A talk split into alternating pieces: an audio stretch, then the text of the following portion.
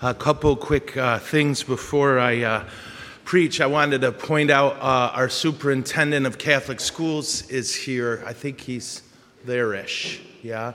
Oh, there he is. And oh, there, Michelle's pointing at him. Uh, Tom Maloney and I worked together uh, for 10 years at Lansing Catholic, and we worked on and off together for about 23, if I do the math right. And I, I got to, I just thank the Lord for him every day. Um, he is a holy man who just wants to know what's right and do it. So I'm so glad he's here. So he's the uh, superintendent of all Catholic schools, supreme dictator for life. Uh, he gave himself that title, um, but uh, welcome.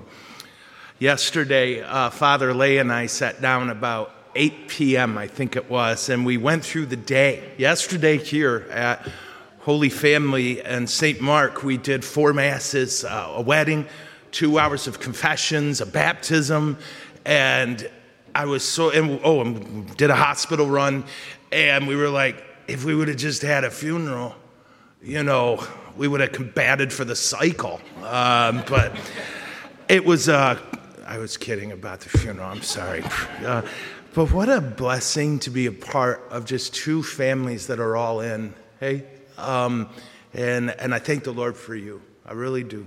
But uh, anyway, you know, uh, we'll all be getting together for Christmas or any of the assorted festivities afterward. Uh, as best we can with our families. And if yours is like mine, A, God help you, uh, but B, uh, there'll start the process of telling stories. Do you guys do this? I don't know. Uh, we're going to tell stories. My sister's here. She knows this is what we do. Uh, we tell stories and we laugh. And there's stories we all know. Yeah, At some point, uh, Dad's somewhere around here.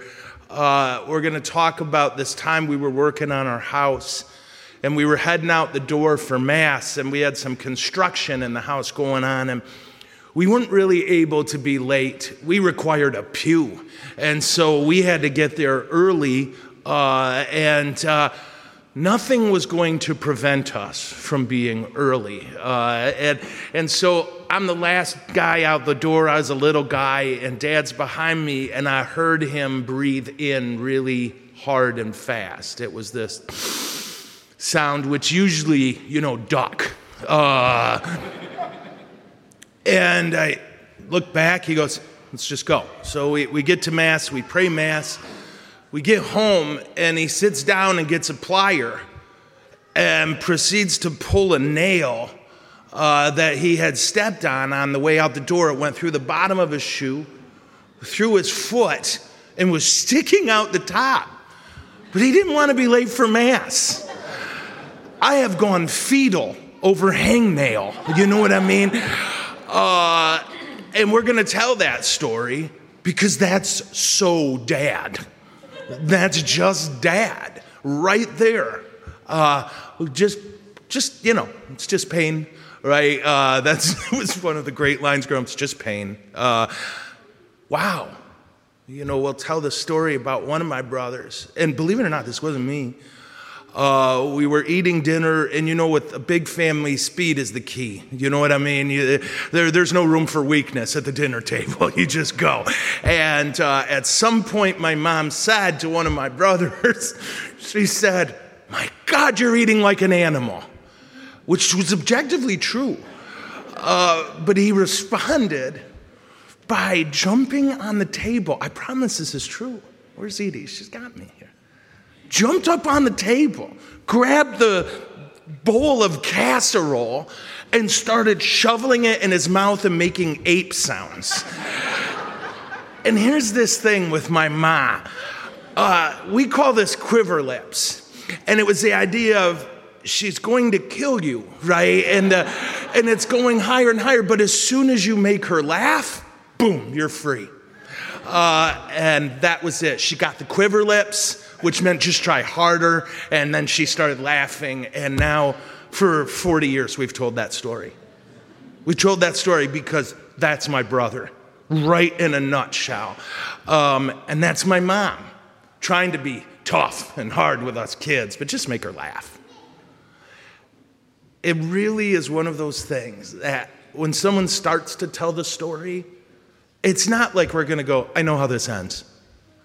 There is a joy in the telling of the story, there's a craziness to it and revelation in that process. And I, think of this because I got to tell you, when I saw this Sunday's gospel, my first thought was to quote some gospel somewhere, we just read that. Yeah, we just read this a few days ago at Mass, this exact passage. And on Saturday night and Sunday morning, we're going to read this exact passage. And here's the thing you all know it. The moment you heard, uh, where did it go? This is how the birth of Jesus came about, you were like, uh huh, yes. You know it. Nobody in here, I assume, went, whoa, wait, what, shepherds? None of us are surprised by this story. So, why do we tell it over and over? Except for the joy in the telling. Our God is a little bit crazy. By our standards, none of us would have done it this way. There's just no way. That's too high risk. Putting the entire fate of humanity in the hands of a little girl and her prospective husband. I can't believe they trusted me with a car at 16. But here they are, God putting the whole thing in the hands of a 13 year old girl and her husband. Who would pick a stable? Who, who among us would say, Yeah, you know, a great time for the king to be born? How about when it's really dark, when there's no rooms available? Heck, let's go census. Let's do it during a census. Who would do that? God. And why? Because that's our lives. Our lives are chaos and darkness. Our lives have a lot of uh, trust that gets broken and a lot of trust that we break. And God doesn't stand far off from that. He says, That's you, then I'm all in. That's where you are, then that's where I'll be. We are not in palaces, so He's not.